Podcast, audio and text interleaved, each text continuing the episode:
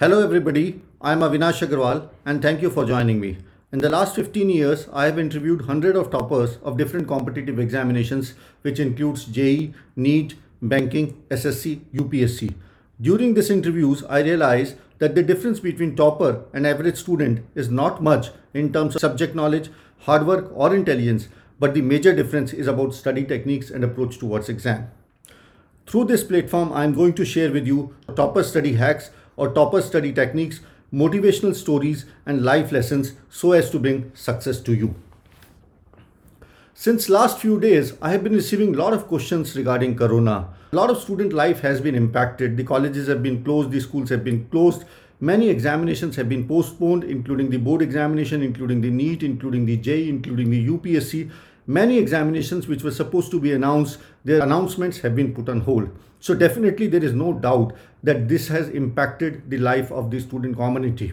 And this has led to a lot of uncertainty also. So, there are a lot of students who are coming up with the questions that when would the schools get reopened? Mera concentration nahi ban raha hai. I'm getting bored. I don't know what to do. I've lost track. I'm feeling demotivated.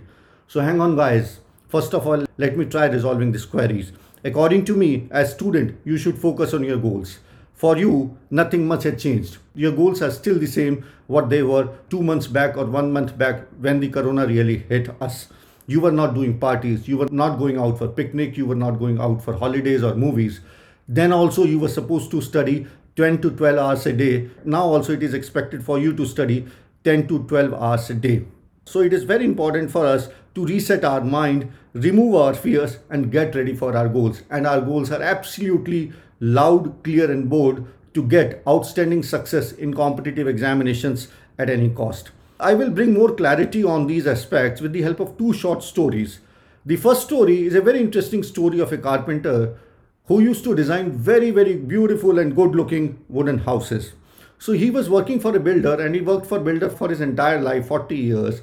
So when he was around 60 years of age, his family called up and said, Ki ab aap ghar wapis aa let's spend some quality time with the family. So the carpenter went to his uh, owner and said, Sir, I have given my entire life to you. Now is the time to say goodbye. I want to go back to my village and spend some time with my family. So the builder said, Okay, I appreciate the kind of work you have done, and there is absolutely no doubt that whatever you have done, you have done exceedingly good work and produced astoundingly looking good houses. But as a small favor, I would request another three weeks from you. This is one project which is currently going and I would request कि जाने से पहले आप इस project को complete कर दीजिए carpenter ने भी सोचा कि मालिक ने जाने से 40 साल के बाद एक पहली बार कोई बात कही है उसने कहा ठीक है मालिक मैं काम ख़त्म कर देता हूँ कारपेंटर ने वो प्रोजेक्ट ले लिया पर जब वो उस प्रोजेक्ट को कर रहा था क्योंकि कहीं ना कहीं उसके दिमाग में बात थी कि मुझे घर जाना है, मुझे फैमिली बुला रही है और शायद ये मेरा आखिरी प्रोजेक्ट है, उसने उस प्रोजेक्ट को कभी भी उस इंटेंसिटी उस इंटीग्रिटी से नहीं किया। उसने डिज़ाइंस में कॉम्प्रोमाइज़ किया क्वालिटी में कॉम्प्रोमाइज़ किया और वर्कमैनशिप में कॉम्प्रोमाइज़ किया। तो मकान तो बन गया मकान 21 दिन की जगह चौदह दिन में बन गया, पर वो वुडन हाउस उस तरीके का नहीं बन पाया जिस तरीके का वुडन हाउस वो कारपेंटर बना सकता था। आखिरकार कारपेंटर अपने ओनर के पास पहुँचा और कहा कि, सर, मैंने काम आपका ख़त्म कर दिया। और ये रही आप उस मकान की चाबी। ओनर ने चाबी ली, वापस मुड़ा, उस चाबी को एक बॉक्स में डाला और वापस वो चाबी और बॉक्स कारपेंटर को दे दिया और कहा कि, ये मेरी तरफ़ से तुम्हारे लिए एक पार्टिंग गिफ्ट है। जैसा ही ये कारपेंटर ने सुना, उसके पैरों तले जैसे ज़मीन खिसक गई। उसे लगा कि, काश मुझे अगर पहले पता होता कि ये मकान मेरे लिए बना होता तो काश मैं अच्छी क्वालिटी की वुड लगाता, काश मैं वर्क अपनी बेस्ट वर्कमैनशिप करता काश मैं अपना बेस्ट डिज़ाइन बनाता काश मैं इस मकान को इतना सुंदर बनाता। एज ए स्टूडेंट हर एक मोमेंट जो आज हमारे हाथ से फिसल के जा रहा है, कहीं ऐसा ना हो कि जिस दिन एग्ज़ाम हो तो हमें भी ऐसा लगे कि काश मैंने अपना हंड्रेड परसेंट मेहनत की होती, काश मैंने ये क्वेश्चन सॉल्व किया होता, काश मैंने जो ये चैप्टर छोड़ा है और उसमें से क्वेश्चन एग्जामिनेशन में आ गया, काश मैंने ये चैप्टर किया होता। तो ध्यान रखने की बात है that as a students we many times we don't give hundred percent we work half heartedly but at the same point of time when we don't get desired results we get demotivated so it is very very important for all these students to understand that each and every moment each and every minute is very important otherwise ऐसा ना हो कि exam के time हमें फिर से वही feeling आए कि काश मैंने उस टाइम पढ़ा होता और काश मैंने थोड़ी सी और मेहनत की होती तो ध्यान रखने की बात है कि हर एक घंटा each and every hour each and every question which you are solving you are building your career and one day you will live and you will enjoy that career. So, कहीं ऐसा ये फीलिंग हमारे में काश वाली feeling नहीं आए, इसलिए बहुत ज़्यादा ज़रूरी है हमें खासतौर से उन उन स्टूडेंट्स के लिए जिनके कॉम्पिटिटिव एग्जामिनेशन एक महीना, दो महीना या तीन महीने के अंदर होने वाले हैं कि हम हर एक मोमेंट को बहुत ही जुडिशियसली यूज़ करें। ये भगवान ने हमें एक एक्स्ट्रा टाइम दिया है ताकि हम चीज़ों को और मज़बूत कर सकें और वो काश वाली फीलिंग नहीं आ सके। एक और पर्सनल एक्सपीरियंस है जो कि एक छोटी सी और स्टोरी मैं सुनाना चाहता हूँ। तकरीबन दो तीन साल पहले की बात है। मैं केरला में अपनी सेल्स टीम के साथ ट्रेवल कर रहा था। हमारे हाथ में बहुत सारी किताबें थी।